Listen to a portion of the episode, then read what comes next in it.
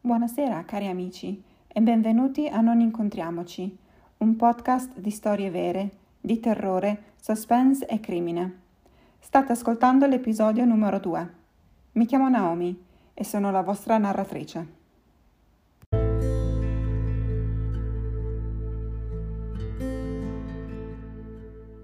Le due storie che ascolterete oggi sono tratte dal subreddit Let's Not Meet, o in italiano Non incontriamoci, e sono state tradotte da me. La prima storia è narrata in prima persona dallo user The Spork.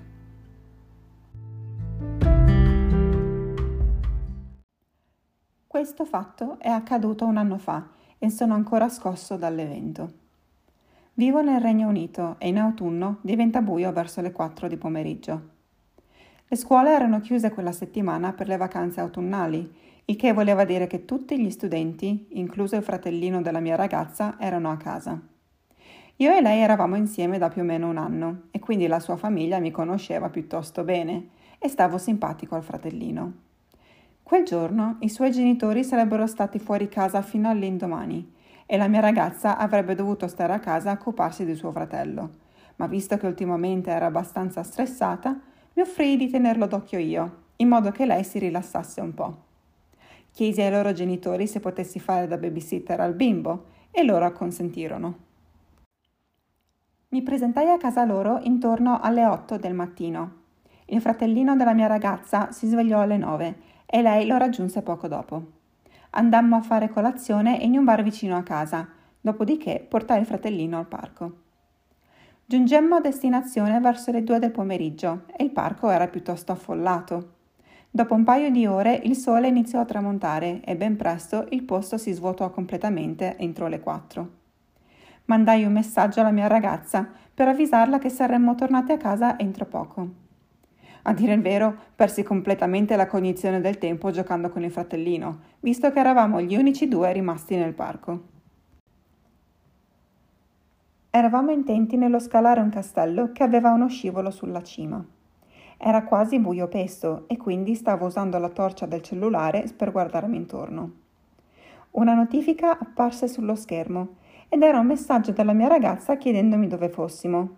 Risposi con un Ups, torniamo ora e informai il fratellino che era ora di tornare a casa. Con un sospiro triste mi chiese se potessimo usare lo scivolo per scendere ed io acconsentii. Prima di scendere mi guardai intorno. Sapevo com'era fatto il parco.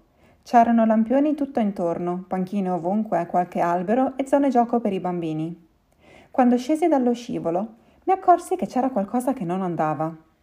Un uomo era apparso dal nulla e se ne stava in piedi sotto un lampione. Indossava un impermeabile e una cuffia. Afferrai immediatamente il fratellino della mia ragazza e lo spinsi dietro di me e con fare amichevole esclamai all'uomo Salve. In risposta iniziò ad emettere un lamento e a spostarsi da un lato all'altro. Quando ci avvicinammo, notai che stava sbavando con la bocca aperta, con uno sguardo vuoto negli occhi. Presi in braccio fratellino e tenni d'occhio l'uomo per tutto il tempo. C'era un'uscita alla mia sinistra e continuai a guardarmi indietro ogni paio di secondi. Il tizio era rimasto in piedi nello stesso posto. Il sentierino dove si trovava quest'uomo si unisce a quello principale usando una scorciatoia attraverso una boscaglia. Lo stesso vale per il sentiero che avevamo imboccato noi alla sinistra. Continuai a camminare per il sentiero per circa due minuti, guardandomi dietro le spalle periodicamente finché pensai di essere al salvo. Non lo ero. In uno sprazzo di sentiero illuminato quando lo visi di nuovo. Era in piedi sotto un altro lampione, con lo sguardo rialzato verso la luce, e stava giocherellando con qualcosa in mano. Strizzai gli occhi per vedere meglio e realizzai che si trattava di un coltello. Proseguii a camminare a passo spedito, buttando l'occhio alle spalle in continuazione. Il fratellino della mia ragazza era talmente spaventato che si era praticamente incollato su di me. Notai che l'uomo sembrava muoversi sotto un altro lampione ogni volta che mi giravo, ma iniziai a tenere il conto e realizzai che la distanza tra di noi si stava accorciando. Riuscivo ancora a sentire i suoi lamenti. Accelerai il passo e svoltai un angolo, raggiungendo l'ultimo pezzo di strada prima di arrivare a casa della mia ragazza. Fu qui che lo sentii tra dietro dei cespugli. I lamenti si erano fatti rabbiosi e i suoi passi si erano appesantiti ed erano diventati molto più rapidi. L'uomo stava correndo. Feci uno sprint e non mi fermai finché non arrivai ad un vicolo all'entrata della via e raggiunsi il retro della casa della mia ragazza. C'è un grosso cespuglio in prossimità. Così mi accovacciai e iniziai a bombardare la mia ragazza supplicandole di aprire il portone al più presto.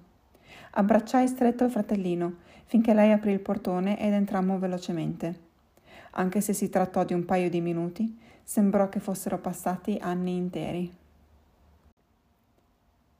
Mi diressi verso l'entrata principale della casa per assicurarmi di essermi liberato dell'estraneo e ne ricevetti la conferma. Lo vidi circolare intorno al cespuglio dove ci eravamo nascosti poco prima. Aveva ancora il coltello in mano. Iniziò a calciare i bidoni della spazzatura dei vicini di casa Chiamai immediatamente la polizia, ma quando arrivarono l'uomo si era già dileguato e per quanto ne so non lo hanno più ritrovato. I genitori della mia ragazza mi ringraziarono per aver protetto il loro figlio e non mi rinfacciarono l'accaduto. Lui ci mise poco a riprendersi, anche se ancora incubi sul fatto.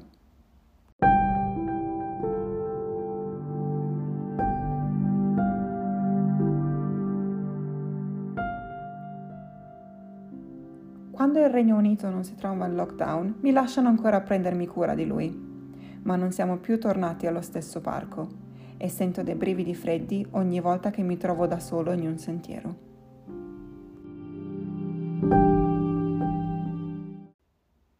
La storia che state per ascoltare è raccontata dallo user Florianizer. Avevo circa sette anni, mio fratello ne aveva dieci L'ora di andare a letto era passata da un pezzo, quando la mamma si svegliò per mandarci in camera dopo essersi addormentata sul divano.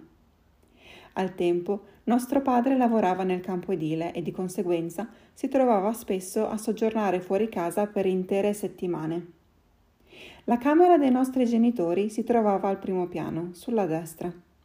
Proseguendo verso sinistra, si portava in mezzo al corridoio. Un'altra svolta a sinistra e ci si trovava di fronte alla camera di mio fratello. La mia camera era situata dalla parte opposta, che era anche di fronte al bagno. A ciascuna estremità del corridoio c'erano due porte finestre che rimanevano per la maggior parte del tempo chiuse a chiave e che usavamo raramente. La porta finestra vicino alla mia camera conduceva ad un balcone sopra il nostro giardino anteriore, mentre quella vicino alla camera di mio fratello si apriva verso il porticato sul retro. La casa è praticamente in pendenza su una collina. Mio fratello e mia madre avevano l'abitudine di svegliarsi nel bel mezzo della notte per usare il bagno. Ne ero consapevole perché ho sempre avuto un sonno leggero e per qualche ragione entrambi tiravano lo sciacquone con la porta aperta.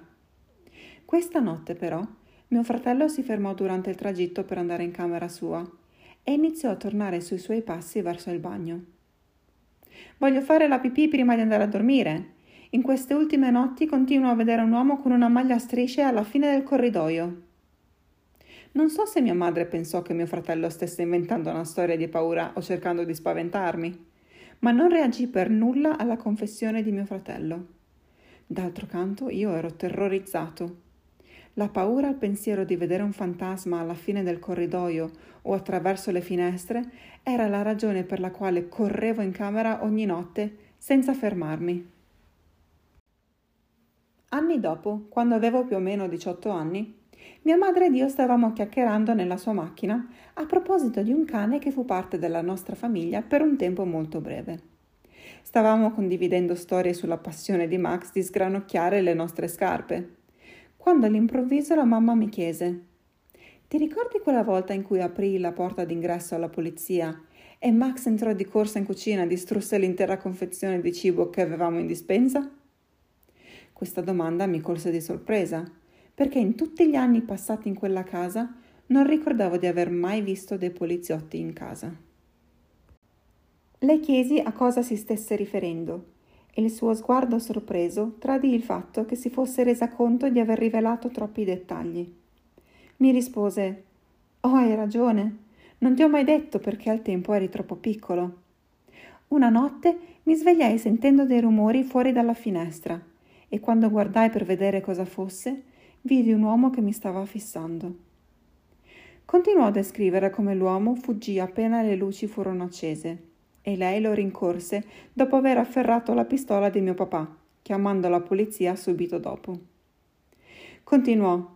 Non ricordo tutti i dettagli che gli diedi quando i poliziotti arrivarono a casa. Era un uomo alto, capelli corti e scuri, che indossava jeans e una maglia a strisce, o qualcosa del genere. La polizia mi confermò che la descrizione corrispondeva ad un fuggitivo nella zona. Mi dissero che era evaso di prigione dopo essere stato condannato per omicidio.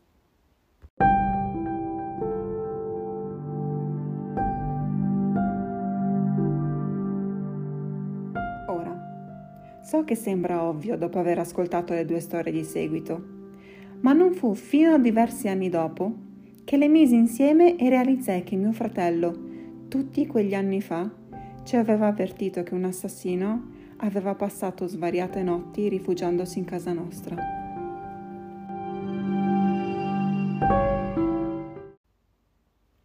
La seguente storia vera è scritta dallo user Wiederganger. Quando avevo sette anni, mio fratello ed io avevamo una babysitter. Un pomeriggio entrambi i nostri genitori erano fuori casa e noi rimanemmo a giocare con lei. Ad un tratto il telefono squillò e risposi io. Mi piaceva un sacco parlare con la gente al telefono. Un uomo era dall'altra parte del ricevitore e sembrava molto amichevole. Mi chiese se i miei genitori fossero a casa e gli risposi di no ma che sarebbero tornati probabilmente entro un'ora. Mi domandò come stessi e cosa stessi facendo in un tono allegro. Non mi passò per la testa di chiedergli chi fosse e pensai che era un amico dei miei genitori, la voce del quale semplicemente non riuscivo a riconoscere. In più, l'uomo chiaramente conosceva i miei genitori e mi diede l'impressione di essere un amico. Questo accadde negli anni 90 e il nostro telefono al tempo non mostrava da quale numero provenisse la chiamata. Chiacchierammo per qualche minuto quando all'improvviso l'uomo smesse di parlare. Gli chiesi se fosse ancora in linea e dopo una pausa la sua voce amichevole cambiò completamente e in tono roco e inquietante mi chiese se preferissi andare in paradiso o all'inferno. Rimasi paralizzata. C'era silenzio dall'altra parte del telefono e riuscivo a sentire il suo respiro affannoso. Aveva un suono pauroso. Buttai giù la cornetta e con vergogna mi ricordai che i miei genitori mi avevano insegnato a chiedere sempre l'identità di chi chiamasse e di non parlare con gli sconosciuti. Tornai dalla mia babysitter che mi chiese chi fosse al telefono e, visto il mio imbarazzo, le risposi che era la nonna. Nonostante il disagio, dimenticai ben presto l'avvenuto. Un paio di giorni dopo, un mercoledì, mi trovavo da sola per circa un'ora. Ne ero abituata. I mercoledì mia mamma portava mio fratello al corso di nuoto, mentre mio papà era all'allenamento di calcio. Il campo da calcio era di fronte a casa nostra e quando compii i sette anni ricevetti il permesso di stare a casa da sola, visto che mi annoiavo ad andare agli allenamenti di papà. La mia ora da sola mi piaceva molto e solitamente la passavo giocando con il mio Game Boy. Quella sera squillò il telefono e supposi che si trattasse di mio papà o di mia mamma che volevano accertarsi che stessi bene. Risposi con un pronto e dall'altra parte del ricevitore udii un respiro affannoso. Mi sentii immediatamente a disagio e chiesi chi fosse e sentii di nuovo quella voce rauca chiedermi se volessi andare in paradiso o all'inferno. Messi subito giù la cornetta e mi sentii in pericolo. Il telefono squillò ancora e non risposi. Dopo meno di un minuto squillò di nuovo e sperando che questa volta fosse uno dei miei genitori, alzai la cornetta. Non dissi nulla, ma udii nuovamente quel respiro. Dopo aver terminato la chiamata, chiamai papà che mi rassicurò dicendomi di ignorare il telefono, visto che probabilmente era solo qualche scherzo sciocco e che sarebbe tornato a casa tra dieci minuti. Quando papà tornò, le chiamate si fermarono. e mi sentii stupida e incerta sul fatto che i miei mi avrebbero creduto. Le settimane seguenti, il mercoledì, mi recai agli allenamenti di mio padre, visto che non mi sentivo al sicuro a casa da sola.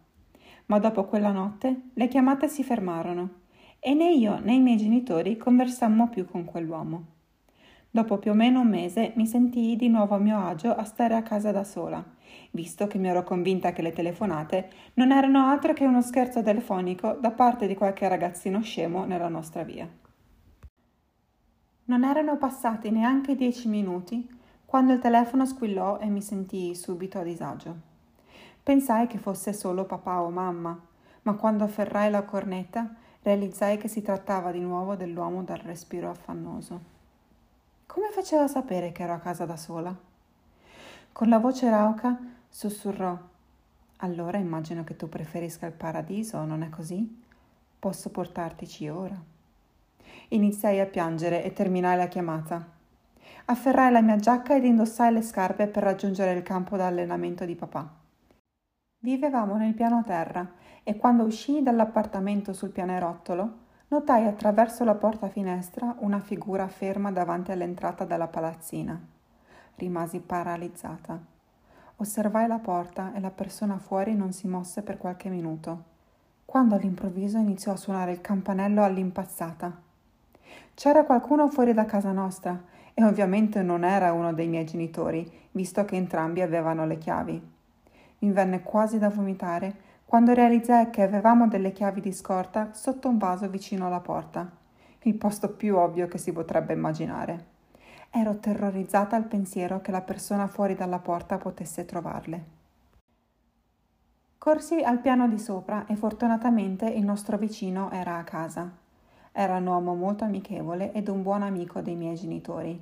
Mi lasciò entrare e cercò di calmarmi. Si recò sul terrazzo ed iniziò ad inveire contro l'uomo che si trovava davanti alla porta, intimandogli di andarsene o avrebbe chiamato la polizia. Fuori era già buio, ma riuscì ad intravedere una figura vestita di nero che corse via non appena il vicino iniziò ad urlare. Dopodiché chiamò mio padre, che tornò immediatamente a casa. Se non fosse abbastanza, Due anni fa venni a conoscenza di due dettagli che mio padre non volle dirmi al tempo per non farmi spaventare ulteriormente. Quando tornò a casa, notò che sullo zerbino della porta principale era stato sistemato un orsetto di peluche bianco con delle ali d'angelo. Papà lo buttò immediatamente nel cestino. E la parte più paurosa. Le chiavi di riserva erano sparite. Mio padre ed i suoi amici cambiarono la serratura quella stessa notte e ci trasferimmo in un'altra zona della città qualche mese dopo. Quella fu l'ultima volta che ci successe qualcosa di simile.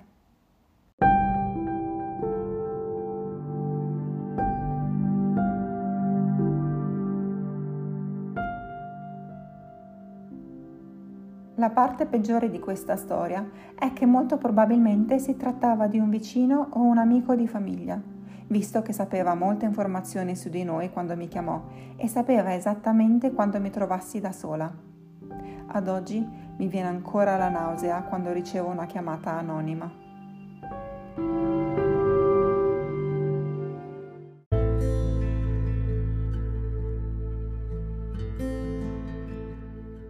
E così si conclude l'episodio numero 2 di Non incontriamoci. Spero che le storie siano state di vostro gradimento e mi scuso per la qualità dell'audio che realizzo, non è esattamente ottimale, ma ehm, spero che dalla prossima settimana le cose miglioreranno nettamente. E fino ad allora vi auguro una buona settimana e ci sentiamo presto. Potete trovarmi su Instagram sotto Non incontriamoci. Se avete suggerimenti o feedback sono sempre benvenuti. Grazie.